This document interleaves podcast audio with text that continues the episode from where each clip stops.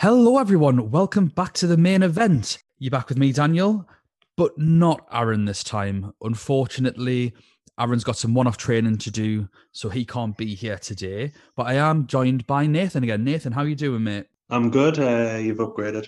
Definitely. Aaron's gone now.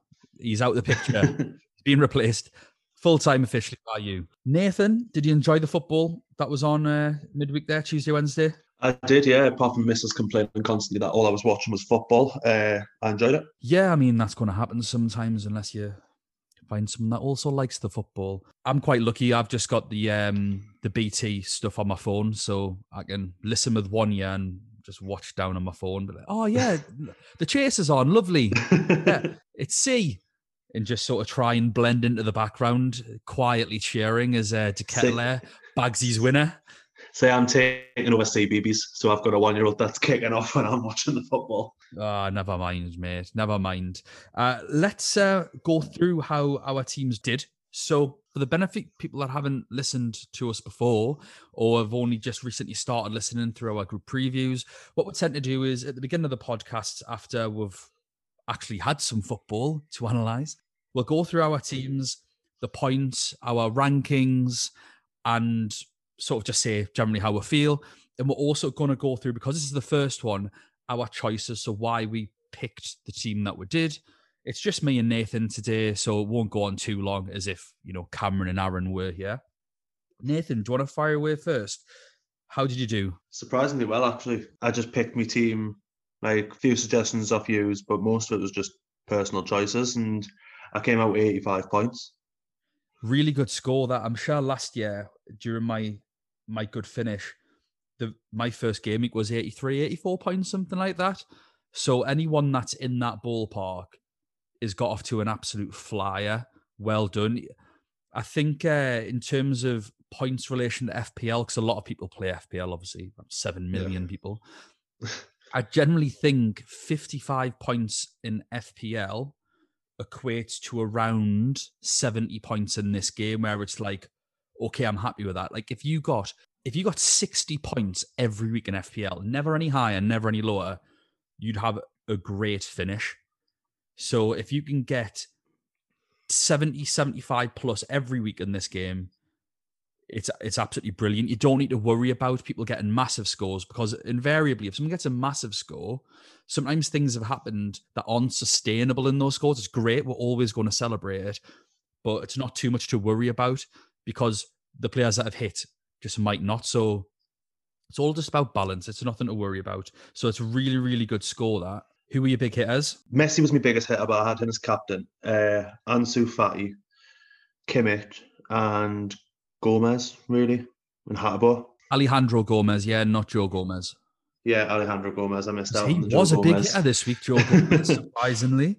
So where where you ranked, Nathan? What are your ranks? I'm 18th in our league. Uh, I was somehow 16th yesterday, but then I've been knocked down to 18th today. Globally, I'm 12,500, and in England, I'm 168th. That's so good. Really, really good start. Proud of you, mate. So much better than last year. really is actually. I think I got 30 in the in the first week last year, and it's, I'd used up all my transfers. I was going to say it's almost like you um like you're following the rules of the game this year. Not entirely though, because you do have one issue with De Ketelaere sat on your bench at third sub. So this is just the perfect example for everyone listening of why it doesn't matter what the value of the player is. If they play on a Tuesday, start them. Make sure all your Wednesday players are on your bench and give yourself a really good headache to have where if someone does get five, six, seven, eight points, I sound like steps there, you can have that headache to do I take them out, do I not take them out? And you can make decisions from a position of strength, not sit there going, oh, eight points on my bench. And a few people have done it. I've seen a few teams with some some people on the bench that have scored big and you know, questions because Hakimi got COVID.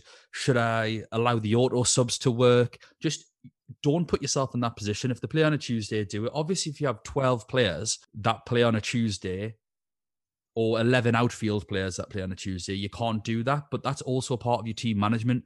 You shouldn't be having 11 players that play one game week, really. Uh, you want to be balancing because next week, you're only going to be having three players, unless obviously your two transfers are for Tuesday players. So it's just something to learn from.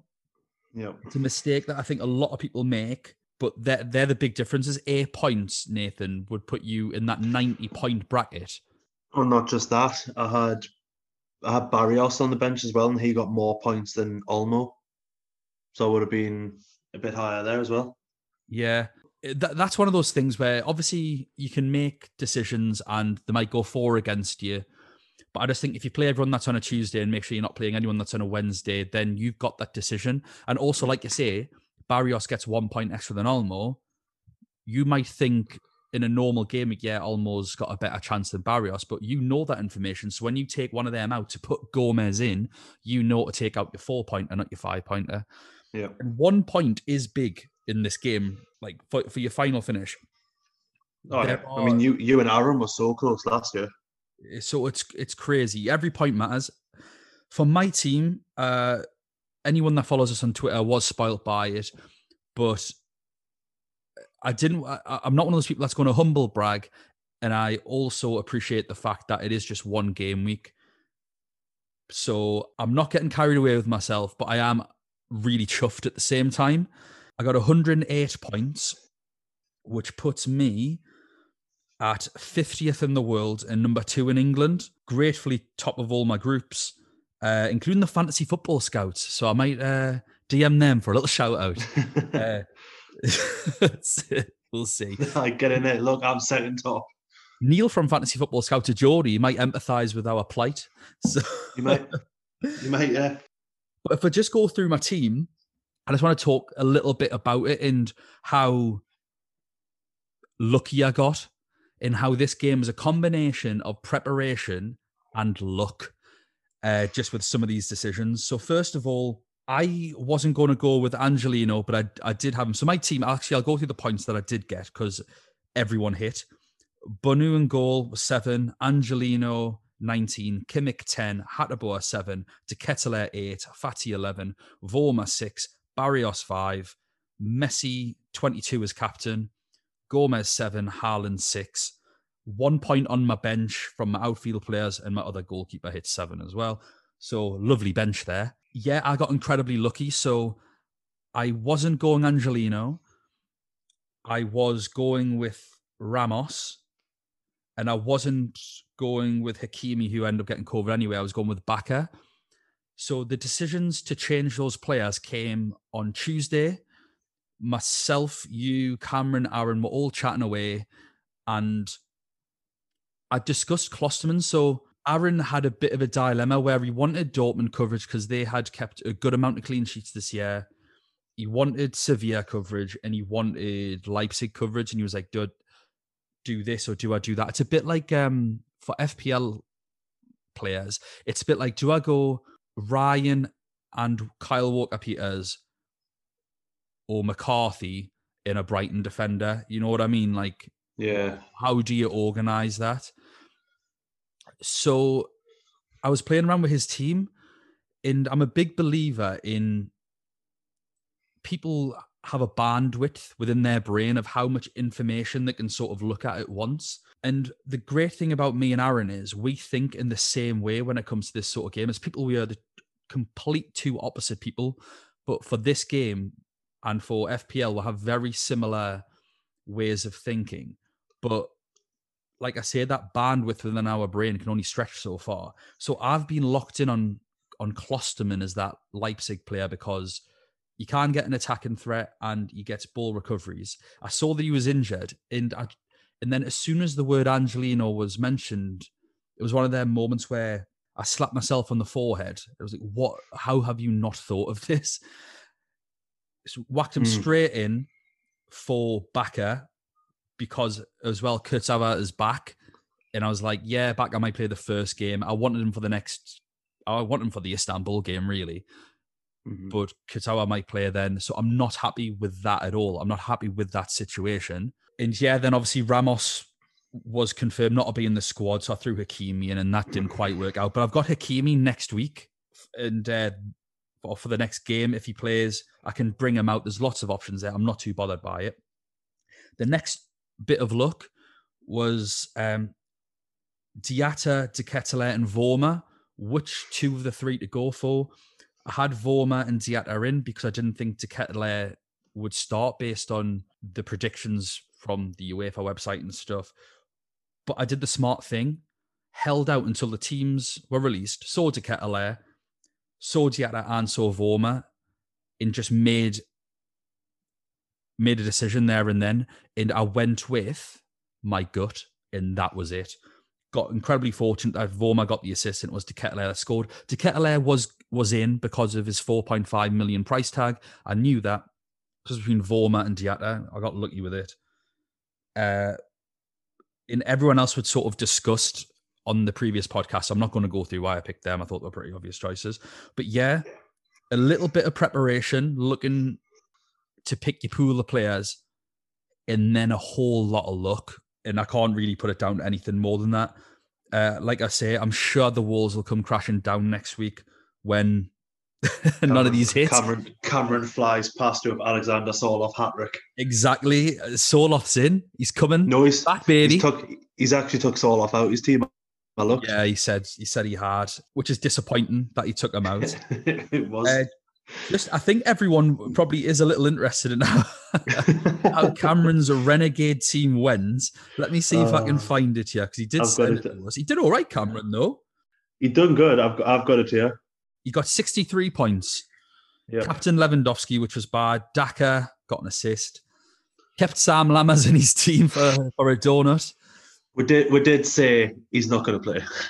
He got incredibly fortunate with Bruno Fernandes missing and then scoring. Jorginho with four points. I can uh, appreciate the punt. Yeah, Shaparenko, a player that I've never heard of, with three points. that'll be off uh, Football Manager. That Stuck to his guts on Bonucci. Uh, yeah. Nine points on him.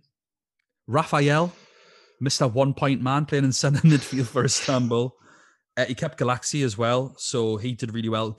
Cameron was unlucky that Hakimi and Gnabry both tested positive for COVID, but 63 points isn't bad at all. Considering how badly we mocked his team when it first was read When- out.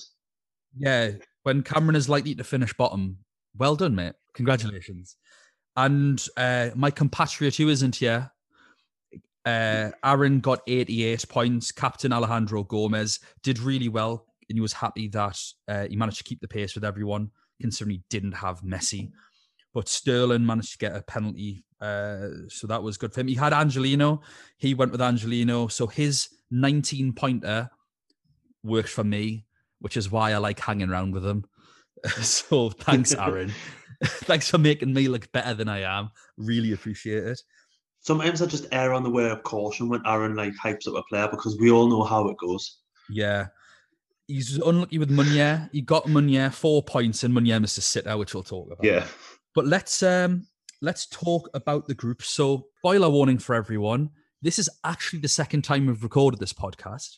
We recorded this last night, so it's currently Friday afternoon. I'm on my lunch break from work, but last night we recorded this I'm on my lunch break from my child. from your child. Your children are asleep. Give them a couple of shots of whiskey, did you, Nate? Whoa, it's tempting. Ah, my dad used to do it to me. I'm sure that, that was a long time ago, though. I think the laws, the laws have definitely changed. yeah, never affected me. Um, the classic line. Yeah, last night we recorded this. It was two and a half hours long. And in the words of Sir Hubris Wizzy, it was just absolute fraudulence, really, because we were talking about stuff that we hadn't really seen. So we're going to go through, we're going to try and do a condensed sort of recap of each group. If we watched a game, we will talk about it in more depth because I think that's absolutely fair. But I'm not willing to sit here and bore the life out of everyone with my commentary on a one and a half, two minute YouTube highlights clip. It's go watch it yourself. Be quicker than me talking about it. So let's just jump straight in with Group A. First of all, did you watch either of these games? We've got Bayern Munich 4 0 versus Atletico Madrid, Lokomotiv Moscow 2 2 with Salzburg. Did you watch any of it? Bayern. Uh, I watched the majority of the Bayern game. fantastic. And I watched the first half of Lokomotiv Moscow versus Salzburg, and uh, I, I managed to uh, sort of flick on and off of the Bayern game. So, first of all, Bayern Munich versus Atleti. What did you make of it, Nathan? Real quick. Bayern start Bayern started off a bit shaky and Carrasco looked like he was going to cause trouble in that first half, but missing they were obviously missing Diego Costa, who could have got on most at the end of them balls. But then Bayern just showed the class. Kingsley Coman could be this season's Gnabry. Uh, two goal, two goals and an assist.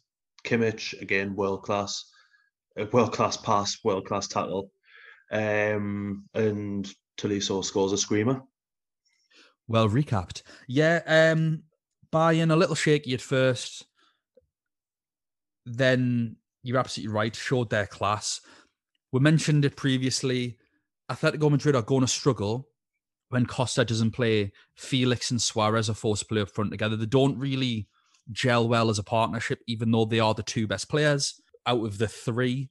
They don't combine as well without Costa. Costa does a lot of other things. That is something that would highlighted in the previews, and it's something that I think really came to light. Suarez and Felix were fairly lazy throughout the game. Felix unlucky not to get the goal, but it was ruled out correctly, in my opinion. The keeper's view was definitely blocked.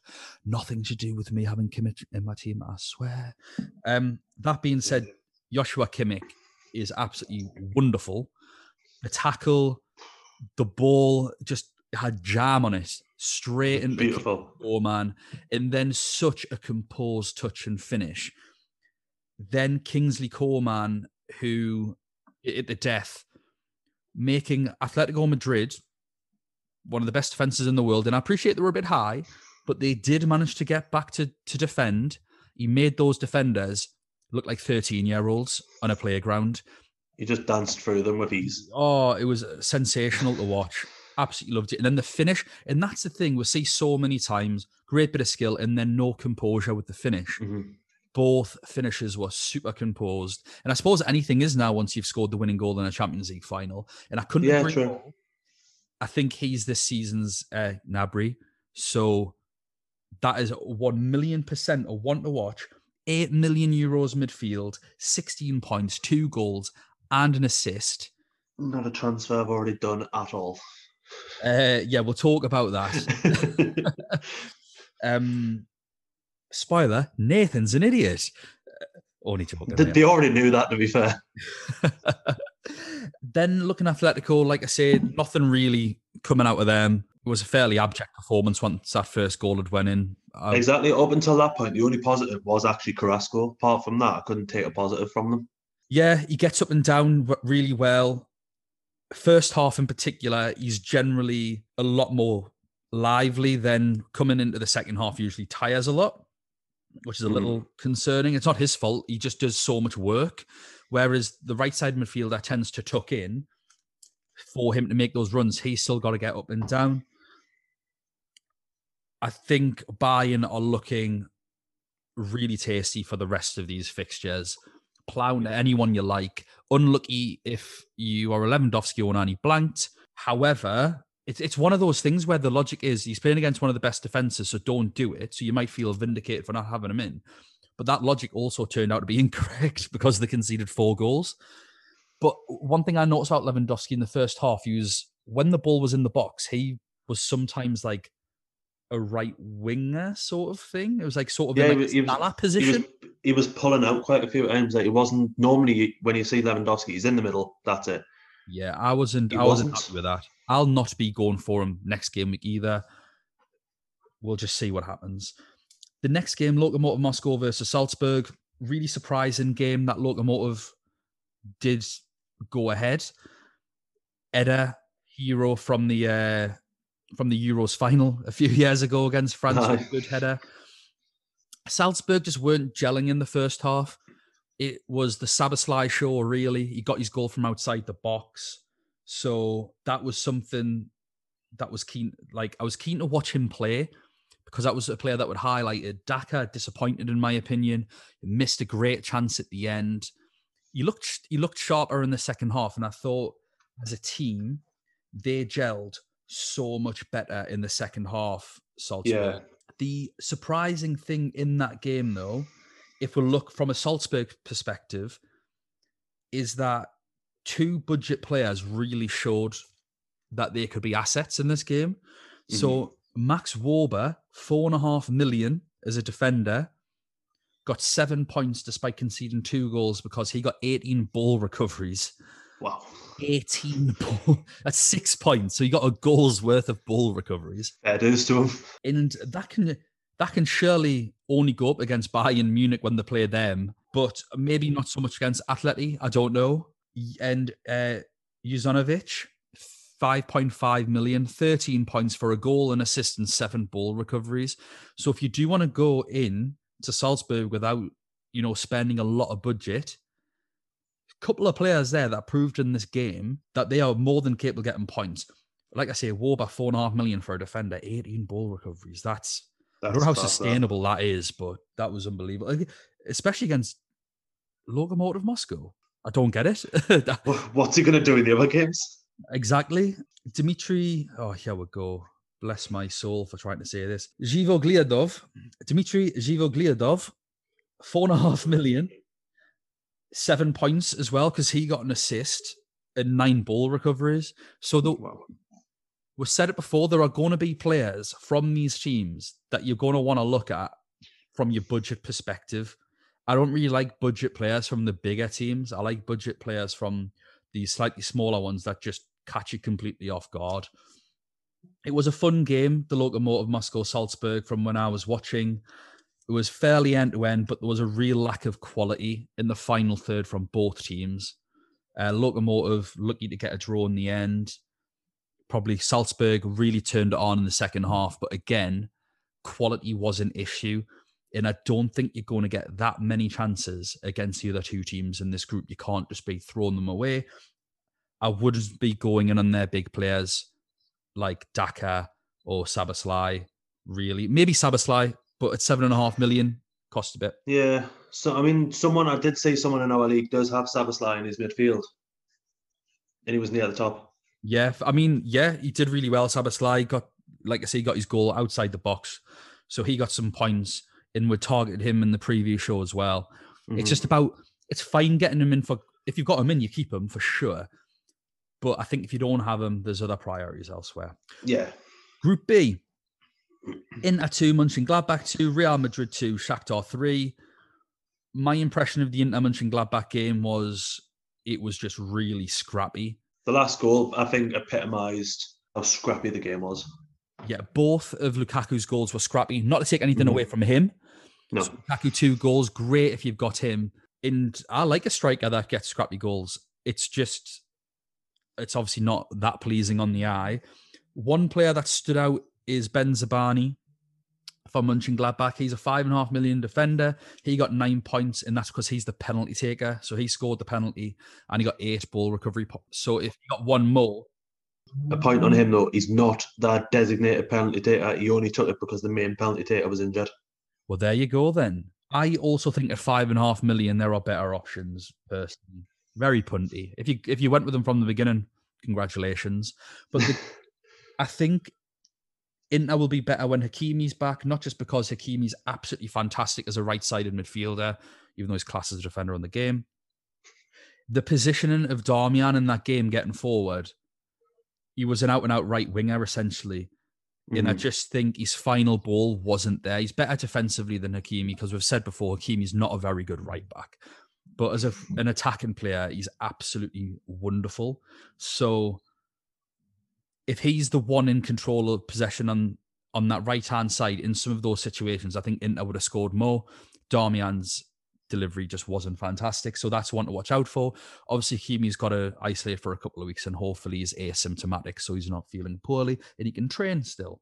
Other than that, the only other thing was the first instance in this game from Vidal, who, who conceded a penalty, thought he'd got away with it, turned around, shouted at the attacker, and then the penalty was obviously given by VAR. How the referee missed it in the first place, I still have no idea. I'd expect nothing less from a man who spent most of his adult life with a Mohican. It was just, it was lovely to see, just the tenacity and also him getting completely mugged off at the end of it.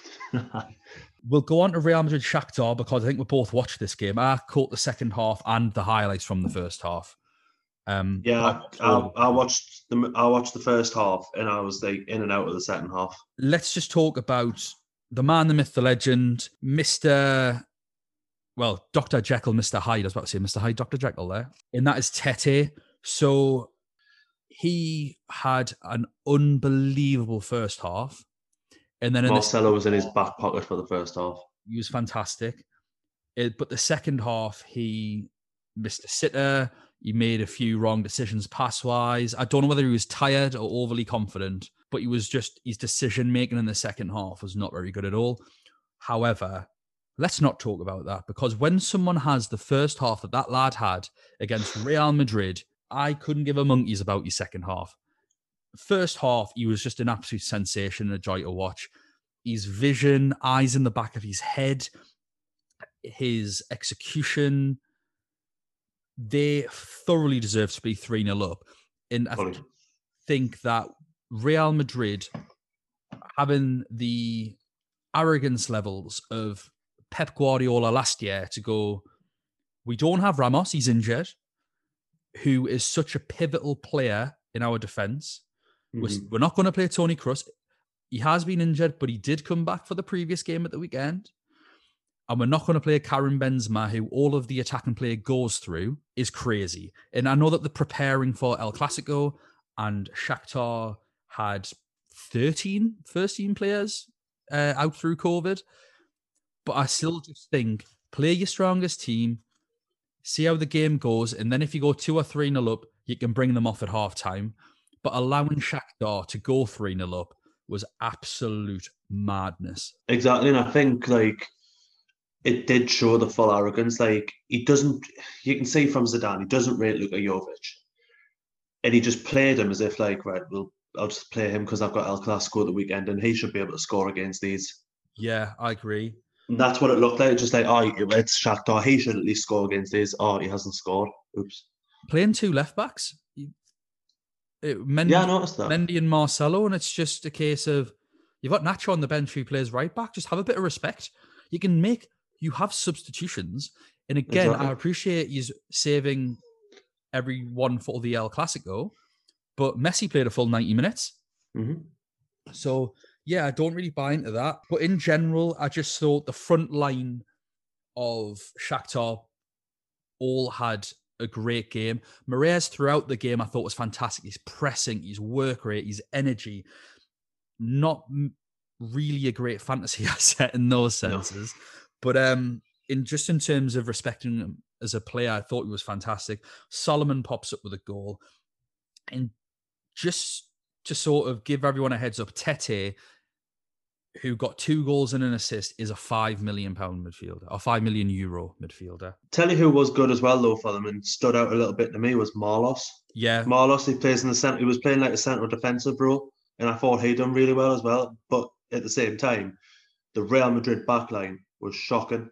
Militao and Varane can't play together. They were getting torn apart through the middle every time. yeah. Varane's own goal wasn't really his fault. No, He had to stick out a leg. If he doesn't, the striker's got a borderline an open goal. Mhm. It's he's taking a risk. It's came off his shin and it's bounced in. There's no for me. There's no blame in that particular moment to Varane. And you're No. right. I think Militao getting caught out a lot. The fullbacks getting caught out, but there was very little energy in the first half from the midfield. I thought Casemiro was exceptionally disappointing. Modric in the second half turned up a bit, and his goal was world class. We'll talk about the goal later because we are going to go through the um the players of the week and the goals of the week as on the gaming app the gaming hub. But yeah, Real Madrid in trouble. Goal disallowed, which I was quite happy with because I saw quite a few people have Valverde in their team. So I was given a quiet little yes, he's offside. Um, right decision though, yeah, it was. It was. questionable about it. And obviously Vinicius looked sharp when he came on. I can't believe he didn't start. That was an odd one. Again, arrogance. Yeah. We'll move on to Group C. We have Porto losing 3 1 to Man City. Unfortunate for them. And Olympiacos beating Marseille 1 0. So I watched the Porto Man City game because I was in a bar having chicken wings for 45 pence per wing at a minimum purchase of 10 wings. Shout out Shark Bar. Boom, boom. I love, love old Sharky. So yeah, I didn't have a choice with this one. I had to watch that on one screen and the Liverpool Ajax game on the other screen. So we'll talk about that one first, seeing that we did watch it. What were your feelings on the game, Nathan? I thought Porto were hard done to. Uh, I don't believe it was a 3 1 game. Uh, Porto looked solid. Uh, I think just the second goal, the heads just went. Port, the first goal, brilliant goal by Porto. Yeah, absolutely fantastic goal. Uh, Not really surprising given how poor Man City's defense are, but you can't take anything away from the player just running through like that. And it was a really, really good finish as well. Yeah. I think this was one of those weird games where Porto could have won 3 1 or lost 5 1. Yeah. 3 1 either way wasn't really the correct scoreline. um, Porto started so quickly, which is a surprise because Man City have this season started really quickly. After 25, 30 minutes, they've then lost the pace, and that's when other teams have came out in the game. Exact reversal for this fixture. Porto started strong, deserved the goal, could have got a couple more, if we're being kind, but they could have. I think it's And, that um, proven point of take the game to City. Don't sit back. Don't let them get on the ball. Just take the game to them. Absolutely. And Ederson will give you a chance. Obviously, he's had that back Yeah. pass, which was fine. There's nothing wrong with it. And then he's played a crazy ball to the edge of the 18 yard box straight to a Porto player. And we talked pass. earlier about the importance of composure, and that's exactly what this player didn't have. Mhm. And that's exactly what I'm looking for in assets composure, which is why when a player shows it, I- I take more notice. With this lad, obviously, he's blazed. It was nowhere near the goal. It's like, Is this Corona? Because if we're just, I, I knew one of them was Corona and the other one was Diaz. Diaz was the one that scored. yeah, no, Corona. Well Uh, he had a good mate. game. He had a really, but this is what we're talking about with um with Coman earlier, where he said um players can do great things throughout a game, but in those sort of clutch moments, the lack composure. Yeah, And that's what's taken Kingsley Coman to another level of performance. And that's what players like uh, Corona need to, to get to in other players as well. That it's he's not the only one yeah, because he had a like I say a, a good performance throughout the course of that first half. It's just in those moments as an asset we are looking for more. A crazy penalty. It could have went either way. I do think Gundogan's fouled the keeper, although I do think Gundogan's half fouled it, or not really fouled, but pushed into the keeper. yeah. And the the posts hit, and then a really contentious decision to award the penalty. And I'm of the mind that it's not a clear and obvious error, so VAR shouldn't have done anything about it. I think it's clumsy by Pepe. He's given the referee a decision to make. It's reckless by him. But Raheem Sterling was never going to get onto his own ball. However, has Raheem Sterling had to make that decision because of the velocity in which Pepe has attacked him, which means, you know, he was always he was always going to give the foul. So whether you're happy with it or not, it doesn't matter. Mhm. It's a subjective decision. The referee decided that it was a penalty, and I'm fine with it. Did you see what Pepe has actually come out and said like after the game? He basically blamed uh, like VAR for the reason they lost. Odd. Yeah, he blamed VAR for the reason they lost. And with the technology in the game, we should have had more help. Crazy. Uh, eh, don't run into players, maybe. But he was lucky he didn't get sent off. That's Pepe's defending though. Sterling, shouting in his face, moving his like his boot around his head. Like you are That's lucky Pepe. boy, Pepe. You're an absolute scumbag, and very entertaining to watch. Might I add. yeah, it's always fun to watch him play. Uh, that being said, Aguero teasing us with a penalty miss nearly, uh, Uh-huh. but he did. You score them or you don't, don't you? Really? So I think that'll do his confidence a world of good after coming back from from an injury for such a long time. At ten million as well, such a bargain for this game. He's going to play as well while Jesus is injured. And then from their second half, it was all Man City, in my opinion. It could have been more. Gundogan with a world class free kick. I think what it was was the keeper got caught off guard because it looks like Mahrez is going to take it. Gundogan's one step and hit. It's not right in the top corner or anything. I think the keeper could have done better if he'd anticipate Gundogan taking it. I'm really frustrated as well because Gundogan was probably man of the match, in my opinion. I don't know who got man of the match, but from watching the game, I thought he was the man of the match. Mhm. And in our preview show, we said stay away from Man City players, not because they're not going to score, but because you don't know who's going to mm. play. The one Exactly, rotation. Gundogan, and he loves playing in the Champions League. He pops up with a goal, and I don't have him in my team. So I'm a bit annoyed with myself that I didn't take my own advice, really. Yeah, they could have had more. The, good goal by Torres, but then they were missing like a few sitters, to be honest, Man City. No surprise. Yeah. I thought Torres Torres showed composure for his goal. Like the game went on about composure. He gets in the box and he literally drives into the box, and then he edge past the player, and while falling down, he smashes the top corner. Yeah, uh, I thought the defender was really poor. Mhm. At no point does does he ever really shimmy to go on his left to then bring it onto his right, like fool the defender. The defender, I see it all the time, really, where defenders decide not to show people onto the weak foot, and I don't entirely know why. But he just lets them run inside. So I thought, in terms of getting into the position, it was really easy for him. The finish is Mhm. different. It was an excellent finish. And like I say, uh, Rodri hit the post. I keep I saved it onto the post from about 50 yards out. There were a couple of other chances as well for City. Uh, Mahrez missed a one on one. Yeah, So it was one of those where Porto could have been two or three nil up and end up could have lost five one. We'll move on to Olympiacos Marseille. Nothing much to say about this game other than well done Valbuena back against his old team. I just want to mention three players. Uh, on. Semedo, who was a five million pound defender, got nine points because he kept a clean sheet and got ten ball recoveries. Holebas, who were mentioned in the preview show, four and a half million, uh, ex Watford player, can get a, an attacking threat, but he got a clean sheet and nine ball recovery. So that's nine points overall. And congratulations if you went with Sa in goal, Olympiakos, absolute budget goalkeeper, six points for his clean sheet. So congratulations if you went with him as an enabler.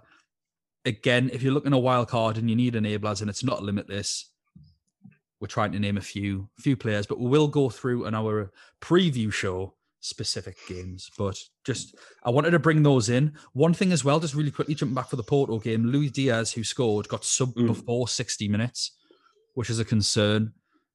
Uh but I wouldn't be going anywhere near Marseille players. Like I say, we didn't watch the game. I've seen No. brief highlights. Olympiacos looked like they were well in control. Looking at the stats, they were well in control. Marseille are going to struggle in this group. So Group D. Oh my goodness, what a group. So we've got Ajax nil, Liverpool one, Midtjylland nil, Atalanta four. Uh, so did you watch either of these games, Nathan? I watched a bit of the Liverpool game, but I got to say I got quite bored of it. Yeah, I don't blame you. When the two games were on in the bar, my attention was definitely focused on the Man City game. It just seems like Liverpool, obviously, they had to change their style because Van Dijk wasn't there. Ajax took the game to Liverpool. Um, I mean, it was a crazy own goal, but Ajax, in my opinion, were the better team and probably should have won, or at least got something out of that. Yeah, Tagliafico, our 18 point hero from Game Week 1 last season. Uh, RIP. but absolutely killing yourself in that game. So that means don't have Angelino for Game Week 1 next year. Liverpool was a scrappy game, wasn't it? Uh, Klopp said the pitch was a bit tough. Looking at the highlights as well, because I didn't, I I wasn't paying it any attention to the pitch while watching it. Klopp's got Klopp's got an excuse for everything when his team don't play well, whether it's the wind or the rain. I'm not entirely sure. It- the the pitch must have been dry because I'm looking at that pitch going, can you remember pitches 15 years ago? Like, Yeah. it looked like a carpet. I appreciate if they haven't wet wet it properly, so it's not the ball's not skidding. It might be a little bit harder to run on. Talking marginal here, so I wasn't entirely sure about those comments. But great teams win games that they maybe don't deserve to. I don't think they particularly deserve to lose the game. I thought a draw could have been fair. Fabinho with an amazing goal like clearance from Tadic. Yeah. Quincy Promes missing an absolute sitter, even though I think he would have been ruled out for offside with VAR there. But he looked lively. However, Ajax obviously disrupted by the injury to Kudus, which is something to look at as well. Promes is just too expensive, I think, at 8 million for someone that isn't guaranteed. I don't know how Yeah, for an Ajax player I like it that much, like I wouldn't go near him. Yeah, Tadic at nine and a half. I just think they've been priced out in the Ajax players when they've not had a great start of the season and they're in a tough group. I- I just think the game hasn't done them any favours there.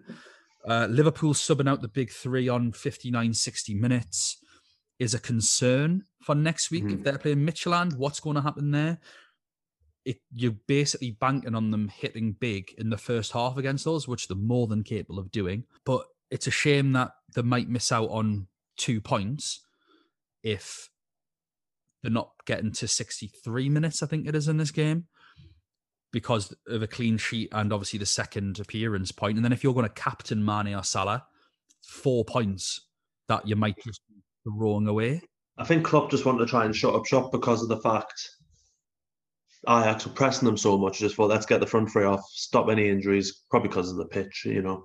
Yeah, Mane had a dead leg, didn't he? So that was what the ice pack was about, was a dead leg, and he's absolutely fine. Apparently, but um, just give him a rest. get- Yeah, let him have a rest. Calm down, Jurgen. But the, I think that obviously the outstanding game was. Oh, actually, sorry. Just really want to jump into Liverpool defensive assets. Joe Gomez, five and a half million, 11 points for his clean sheet and 16 ball recoveries. I don't know where that came from. Well done, mate. So I, th- I think Joe Gomez looked very solid as well. I think when they're not playing that ridiculous high line, it really does suit them. They can still press from the front and they can just drop back to a sensible level defensively. It's not like they were camped inside their own box or anything. Trent and Robbo got eight points as well for their clean sheet and some ball recovery points, but at a million extra. I don't trust Trent. Trent hasn't had a good start the season. Um, no, I don't trust him. I've I've actually got no Liverpool players in my squad, like in my team. Yeah. I just they've had a bad start the season. It's not the Liverpool of last season, really, when you look at it. Yeah, uh, I think obviously Salah is Salah. I don't think Mane's had a bad start, but the Yeah. other players, I think some have been questionable. I agree. I think Robbo's the one to go for out of those two, though, if you were going to go Liverpool defence. Uh, we will jump into Midtjylland, nil, Atalanta four.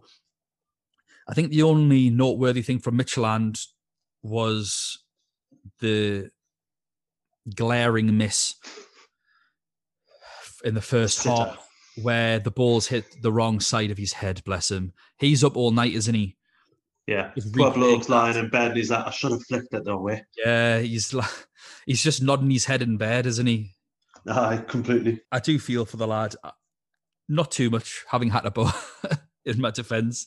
I'm glad he missed, but it was just a shame. But I think that was the only remarkable thing for them from that game. Stay away from them. No surprises. I thought Atalanta did really well considering the conditions. It was lashing it down. Yeah. It was the clouds were raining and the goals were raining in, especially in that first half. Zapata looked incredibly lively. He got a goal, two assists. One of the assists was from a shot, though, that rebounded out for Muriel to tap in. Nine and a half million and 13 points, and he got three ball recovery points. So that's what I like about Atalanta. They didn't disrespect Midtjylland at all. They played a strong team and they pressed them high. They, they treated them Yeah. respect and they got the result they deserve in 4 0. We also usually say don't pick the centre backs. Romero got an assist, four and a half million centre back. Oh, well, 12 points for his clean sheet as well, and 14 ball recovery points. So Yeah. Romero, four and a half million, Atalanta, clean sheet, assist, 14 ball recovery points. What I will say is, I wouldn't expect a clean sheet against Ajax and Liverpool. Yeah, true. That's why we've got Hateboer and that's why we've got Gosens because they can get attack and returns. And that's what we're relying on against them. That is what we're relying on. Alejandro Gomez at eight and a half. He got a goal from outside the box. A little disappointed that's all he got. I thought he might have got one of the assists as well. But he just keeps everything ticking along. He's such an important player for them. Pasalic, who you had, Yeah. how you feeling? I should have obviously I should have put De Ketelaere in, but I didn't expect the rotation that he did. That I didn't expect Pasalic. I, I expected either Ilicic or Pasalic to play.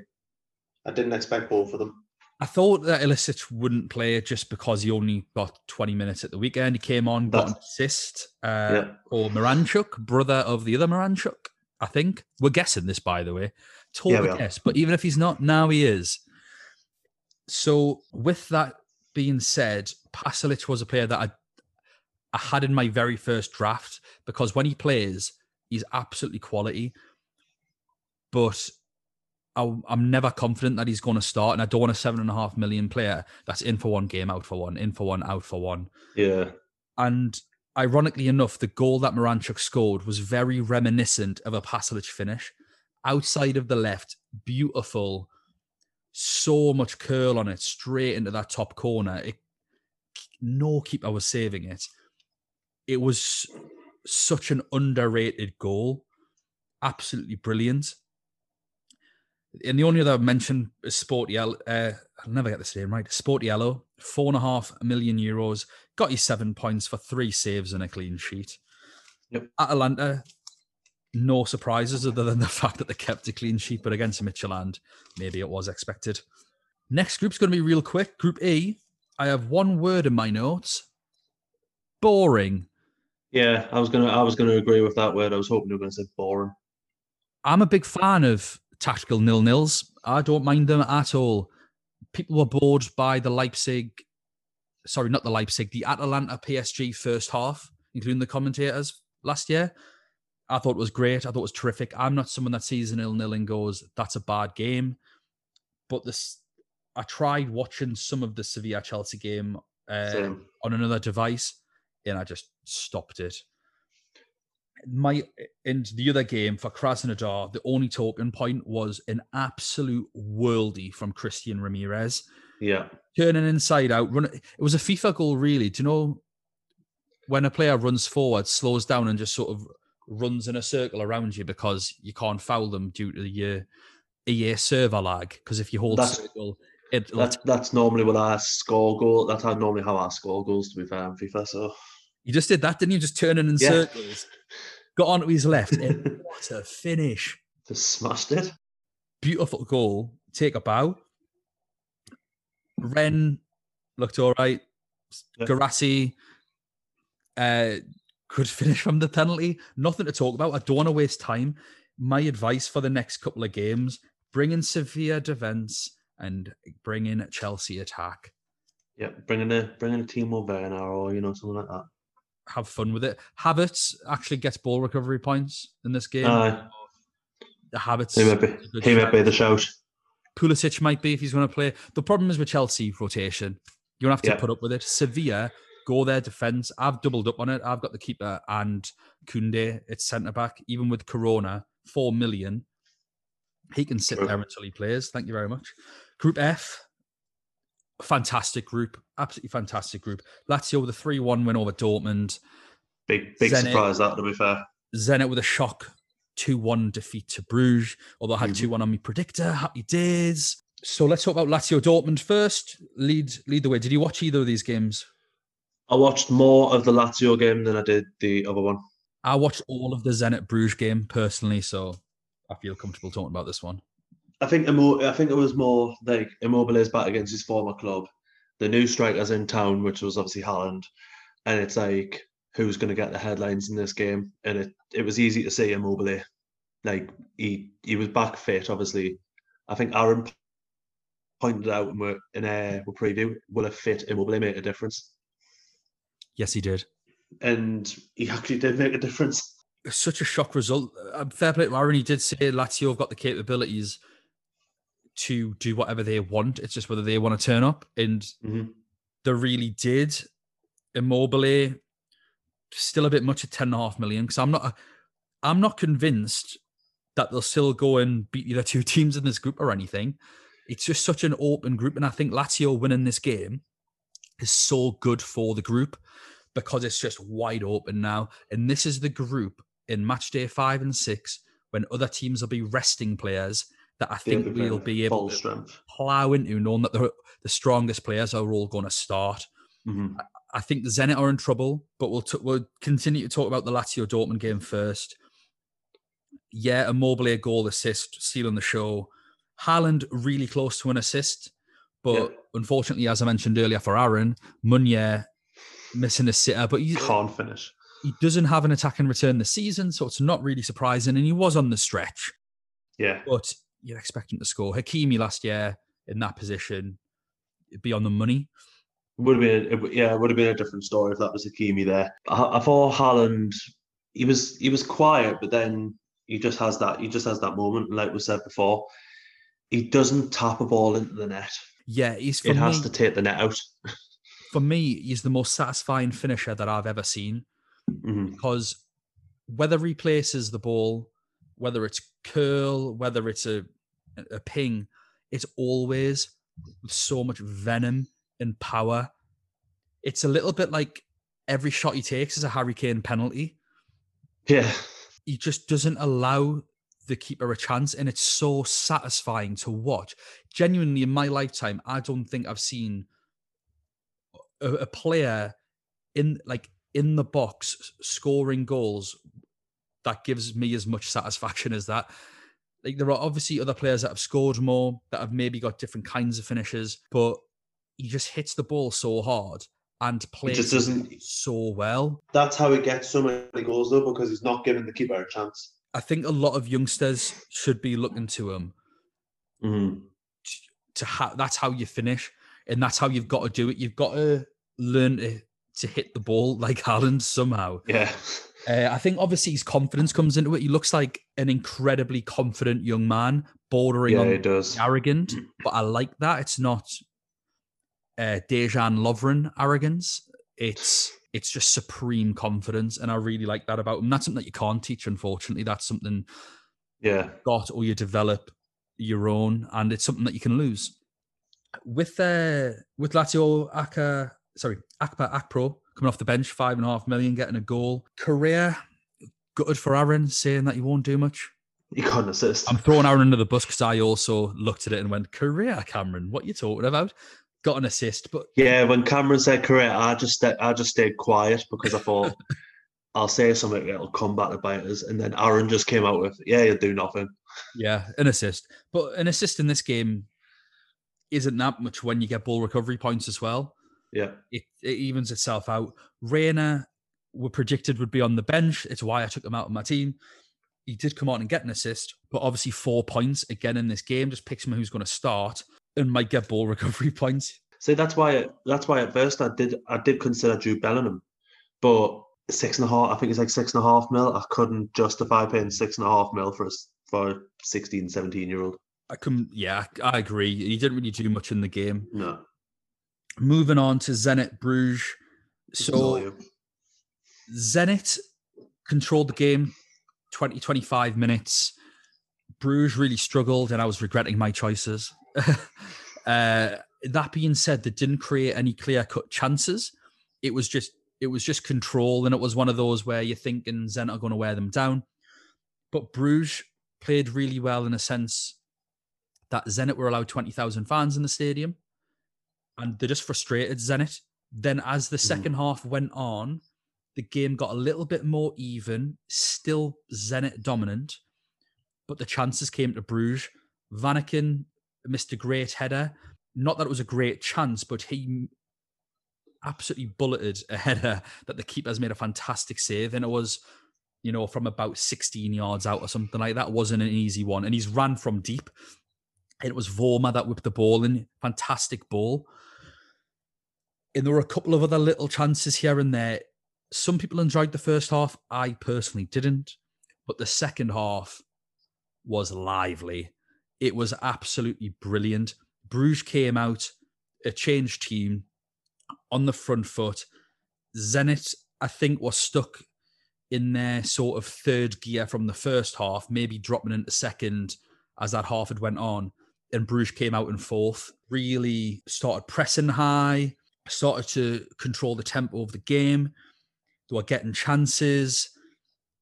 And then De Ketelaere, our four and a half million hero, misses two really, really good chances until Dennis or Bonaventure on the game decides to then tuck it away.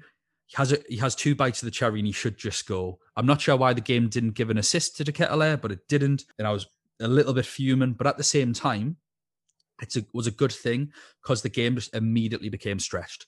Zenit went up the other end, missed a sitter. Lads put it straight over the bar, and it should be 1 1. Bruges go up the other end, force a good save from the keeper. Zenit go back down, uh, driving with Lovren, hits the ball. Unlucky to hit the post. Keeper even more unlucky for it to come back, hit him in the back, and bounce in. Cannot really legislate for that. It was not the keeper's fault at all. And then it was just end to end, and it was just chaos. Zenit, their defender Nelly scored a bizarre own goal where he stood on the ball, passes it back to the keeper, like a Harry Kane penalty, right off the post. and I'm just like, what are you doing? Yeah, deal with that. Crazy. I'd say it was a case of for every one chance Zenit created, Bruges did create two. As far as the players go, uh, Diatta played very much as a right-sided midfielder, tracked back. It wasn't forward so much. De Ketelaere apparently was a left winger, but he was everywhere. He was up front, calm, left wing. He had a fantastic game, held the ball up well, put himself about, really exciting. Needs to finish better. Mm. His goal was a tap in, but we'll talk about that in a second. In Bonaventure didn't really do much. I'll be honest. He Fox in the box got his Porches goal, but other than that, wasn't overly impressive. Vanaken and Vormer in midfield completely bossed that second half. And in the first half, when they struggled, they were the two players that showed real quality. So Diatta's out of my thoughts. I'm happy with Vormer and De Ketelaere, and I think Diatta, uh, sorry, I think Vanaken, Vanaken Skywalker, he's the one that if you've got the budget, you could go up to. But I'd honestly be happy with just De Ketelaere. Yeah. He comes in with his goal at the end, and there's absolute scenes everywhere. I'm jumping around, can't quite believe it that that punt came off. We've made a pot like our podcast made it because of that one thing. And if we win anything on this, the shirt that I'll be getting is a Bruges shirt with De Ketelaere on the back, undoubtedly. So so happy. You only got eight points, but as a four and a half million midfielder that I'd never heard, good return. So happy with him. So yeah, really good with that. Dzyuba did nothing. Stay clear of him. Barrios for Zenit got his five points, 10 ball yeah. recoveries. So he needed two more for another point. Looked all right. But I think if there are other players at that price point in midfield or around there that I'd look to ahead of Barrios and I'd keep to Ketelaere personally. Barrios, very lucky not to get carded. The referee was very favourable to Zenit in mm. that game. I think if the game was held away, I think if it was held in Bruges, you'd see more Zenit yellow cards and probably less Bruges yellow cards. I thought the referee was incredibly biased without going overboard. It was just just one of those. Yeah. Group Group G, Barcelona five, Ferencváros one, Dynamo nil, Juve two. Did you catch any of these? I caught bits of it, not a lot. Uh, all I could really say is the results that we expected came off. Yeah, I saw the Barca game. I watched it all, and I didn't watch the Dynamo Juve game. Um, for that one, I've just made a couple of notes. We warned you about Chiellini. He spent all the last year injured. He got injured after 18 minutes. Bonucci, no doubt, was the outstanding defensive choice. Nine points at five and a half million, nine ball recoveries and a clean sheet. So he didn't even get an attack in return, and he still came out with that. I think number one in the world has Morata. Well done to you, my friend. Nine million euros, 10 points, two goals. Fantastic from him. Not too sure how he'll perform against Barca, but you can expect him to do well against Frank Ferencváros. If you're looking for one of those mid-price forwards, Morata feels at home at Juventus, and he did the last time he played for Juventus. Yeah, he, he gets the love there. So yeah. I think it's like him and it'll be him and Ronaldo up top. Yeah, I don't disagree. Dybala coming off the bench. Obviously, Pirlo doesn't fancy him. Ramsey and Chiesa looked like their most threatening players. So not too many surprises from that game. Not I'm still not really overly interested in any of their players. Like I say, no. Juventus, Bonucci and Morata look like probably the the two players that got the points do look like the players that you would choose. And obviously Ronaldo, but he's just got COVID again. Um He's got one more test in the next 24 hours. If he doesn't pass that test, he can't play against Barcelona. Okay. Thanks for the update. So that by the time this podcast's out, we should know the results of that, I imagine. And then the other game, Barca five, Ferencvaros one. The scoreline flattered Barcelona. Yep. In the first 20, 25 minutes, Ferencvaros played extremely well, played on the counter, were, were lively, threatening, got in behind, cut in through Barcelona's defence. They had a goal marginally disallowed for offside, but the really promising thing was that the finish was exceptional. Yeah. And then the goal and hit the post. Messi, I thought in the first half was a little quiet at first, but he dragged Barcelona into that game. He dribbled past players like they weren't there. He won the penalty, which got him his two points. Scored the penalty, and then from then he was trying his best to feed those other players to get them a goal, and they just couldn't finish their dinner. hmm Fati had a shot. It was a good good shot, but comfortably saved by the keeper in the end. Uh Trincao missed a really good chance. He looks like a good player, but again, youth composure. We've talked about it. That's why I don't see him as too much of an asset. The thing that changed the game after 2 0 was Piqué getting sent off. So, a good thing about this is that Araujo came on. He's 4 million. So, you're welcome, everyone. Barcelona will have a 4 million starting defender. Fill your boots. Fati's goal was lucky. Yeah. it was well. It was well. It was like he had the right intention, but if he'd hit it, it was going at the keeper, and it just kind of bounced off his shin, so it took it a bit right at the keeper, and the keeper had no chance really. Yeah, if he hits that perfectly, the keeper's saving it probably. Yeah. You hear it all the time, don't you? Oh, off, he mishits Yeah. it. Then, well, he mishit it and it went in. You've got a great pass though. You had all the time in the world De Jong to play that ball, but you still had Yeah, it was a lovely pass. was great. And from then, it was just quite lethargic from Barcelona, passing the ball around. Messi with little turns of pace. Ins, you know, we know how it ended. Obviously, Dembele looked sharp coming on, got a goal and assist. Yeah. Pedri's come on, got his goal. His first goal. Really assured finish. Yeah. Glad to see him on the score sheet for Barcelona again. Hopefully, he gets less grief at his second spell there after his loan move to Bayern. But nothing surprising from that game. Messi 11 points, Fati 11 points. Those were the two players that we highlighted before the game, and those were the two highest scoring players in the game. I didn't think it was rocket science. Last group, Nathan. We're there. Yep. We've got The man, the myth, the legend, Angelino. unbelievable. We've got Leipzig 2 0 against Istanbul, and we've got PSG losing 2 1 to Man United. Let's jump into Angelino. What a hero. I'm gutted I didn't put him in. two goals, a clean sheet. And to be fair, he was only one ball recovery away from getting two ball recovery points. So you could have been on a 20 pointer. Insanity. Better than done better than the Tagliafico. So I didn't watch any of this game. I'm not going to lie. I can't comment on it too much, other than what we can see in front of us is Angelino take a bow. Mukiele on the other side got nine points. He's five million. He got 10 ball recoveries. Yeah. I think they really miss Sabitzer going forward. However, yeah. they also subbed off all of their players by 70 minutes, really going forward. Forsberg was off at half time. Olmo came off.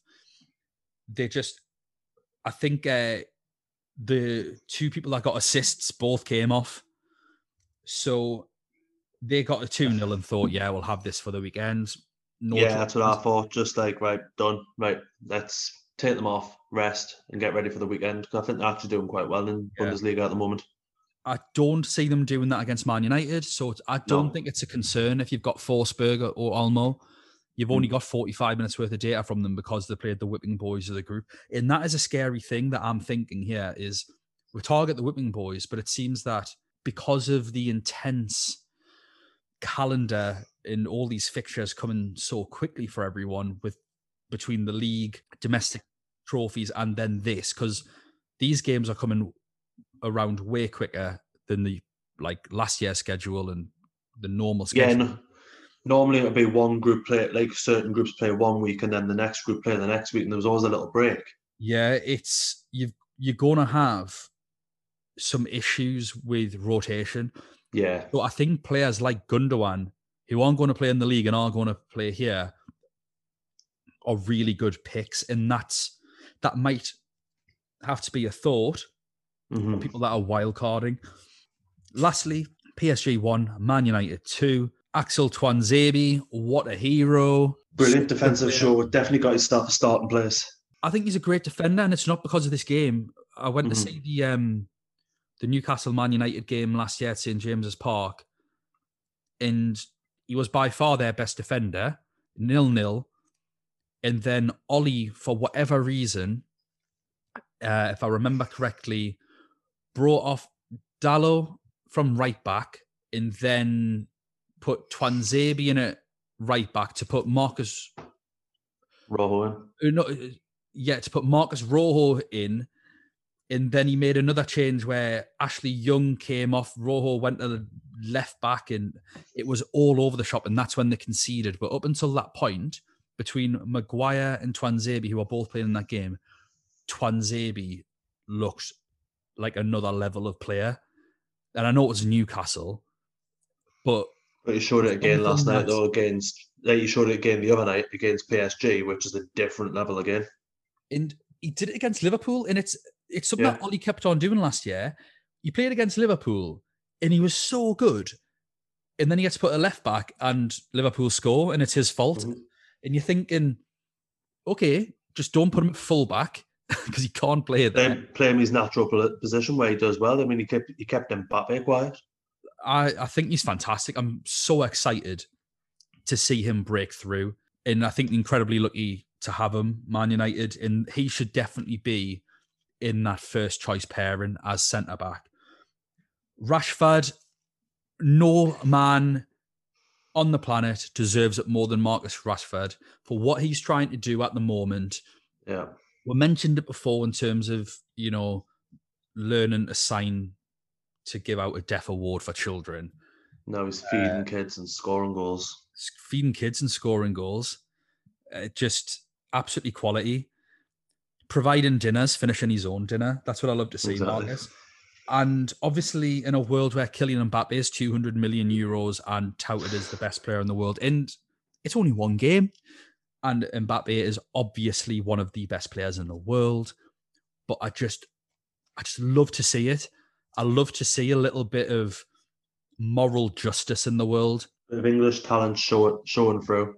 not that Mbappe is a bad guy at all looks like a really nice bloke but just to see Marcus do that in that game was really nice to see Fernandes lucky with these that gets two bites at a cherry for the pen after because that would have been two pens missed consecutively obviously some encroachment from the keeper Yeah. right decision, a bit harsh. Marcus, uh, Marcus, sorry, Anthony Martial's going through a bit of a torrid time at the minute. Oh. Card comes back, gets an own goal.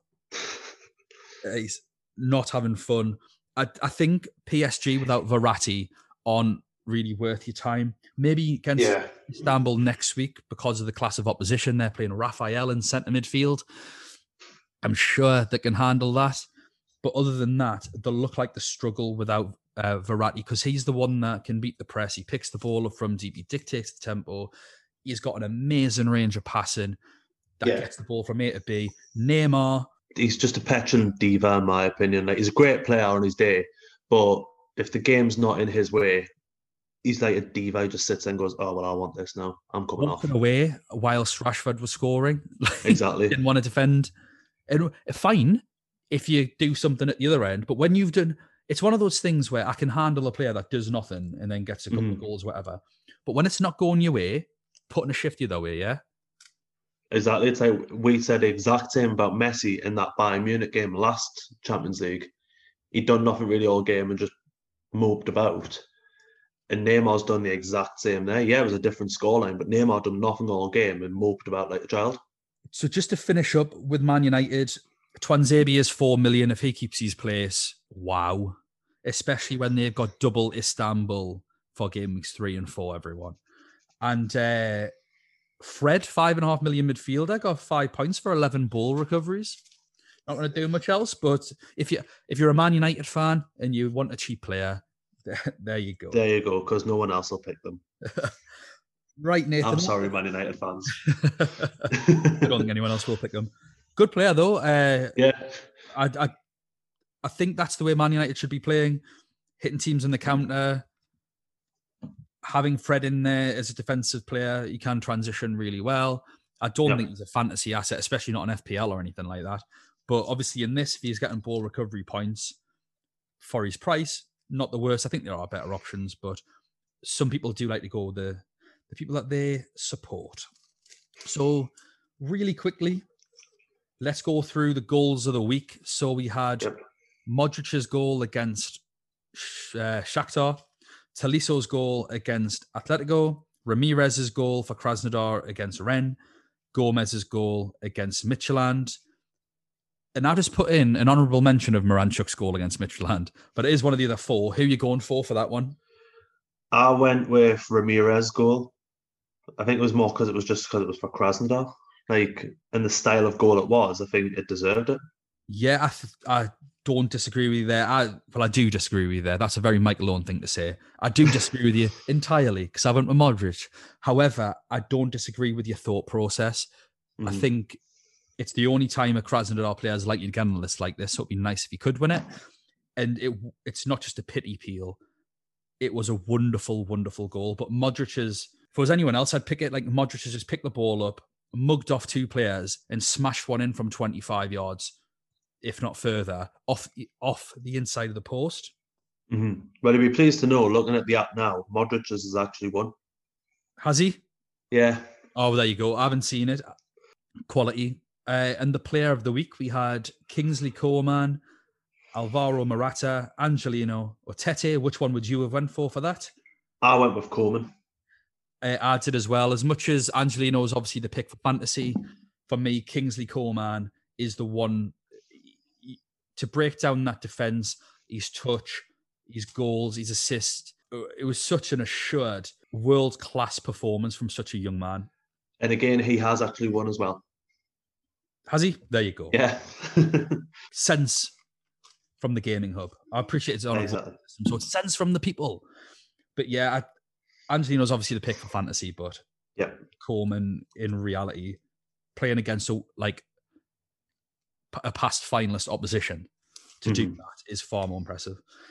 So the last section of our podcast is the formal section. So knee jerk reactions. Now, when I say knee jerk reactions, it's because in my mind, what I was going to say was if you were to have an itchy finger and press transfer, who would you transfer in right now if you are just going to make that knee jerk reaction? Who do you have the fear of missing out on? Obviously, we aren't going to make any transfers until Tuesday. The reason we aren't going to make any transfers until Tuesday is because half the game's got coronavirus, so we don't know what's going to happen. There is a weekend worth of fixtures, so they might get injured. So don't do anything until Tuesday. Nathan, have you pressed your transfer button? I don't want to uh, comment on that. I think that's the best way of putting it after you've just completely rinsed it. Oh, uh, fantastic. So come on, then, Nathan. What two transfers have you made? Well, I went with Angelino. You know, just hoping. I know it's against Man United. I know it's against. I know it's against Man United, but Less likely for a clean sheet or an attack in return. um. So I've now got the choice out of whether I put Upa Upamecano or Angelino in the defence, and with the rotation concerns that were mentioned with Atalanta, I've lost Pašalić and I've put in Coleman. So I don't disagree with that at all. I disagree with the timing of it, but I don't disagree with the action of that. Going double Leipzig defense, and they went Man United and then PSG twice. Uh, we'll see how it works out for you. Well, I mean, the, not both of them are starting at the moment. Uh, like Upamecano's on the bench, and I could I can like change it up and say what I want to do. Because on my app it's saying Kimmich is doubtful at the moment as well. I think that was just from the previous game, but it might be because they're playing away, and obviously we've got the baby drama. So Yeah. we'll have to see with that one. Um, for me, if I was to make a instinctive gut reaction right now, so I had a plan. My plan was to go from Messi to Mbappe. I don't see any reason why that should change. I know he didn't score against Man U, but he's playing against Istanbul. And it was to go from Fati, and I've got the money to go up to Mane. Mhm. If I was to gut react now, I'd be making two midfield changes actually, and it would be bringing Tete in for five million for Shakhtar against Inter, who can't defend either. Um, so why not? I they've got Mönchengladbach twice in a row, Yeah, and the other one is absolutely Kingsley Coman, eight mil. Um, yeah. Eight million for a player like that, he's going to get your point return. eight million for him, five million for Tete, and then I can keep I could keep Fati and Messi. Mhm. I don't know what I'm going to do yet. I really don't because I'm not taking a points hit, and I just don't know. I think in my mind it. Fa- I don't know what to do, Ah, Nathan. I've got no I think you idea, but that Me- I there- think you should keep Messi because he's consistent, you know, and you know he is. Like, especially against that Juventus defense, I think Messi could have, have a bit of fun with that. the issue I've got is I really want Mbappe for Istanbul. Yeah, fair dues. I know that's Uh, a That's what I really, really want. And Mhm. then I've got, uh, I, I've got no problem taking out Fati. I, I think he's a l- little too wasteful against an Italian team that he's going to come. Yeah. with. Uh, and then we've got, and obviously Messi's on pen, so that helps. And Tete, I just really want him, and he's probably the least of my worries, but he's going to be a differential in a five million. Mhm. That's my um, that, they're my knee jerk reactions. If I was to completely abandon my plan, but there's three there's three changes I want to make. I can only make two of them, and I'm gonna have to look at that and really decide. But the great thing is, I don't have to decide till Tuesday because anything can happen at the weekend, and that might change my decision. And, and knowing my luck, two of the players that I've put in will both get injured. The one thing I will say is Mane is coming out of my thoughts because I don't trust that you'll play an hour. Mhm. Just don't trust it.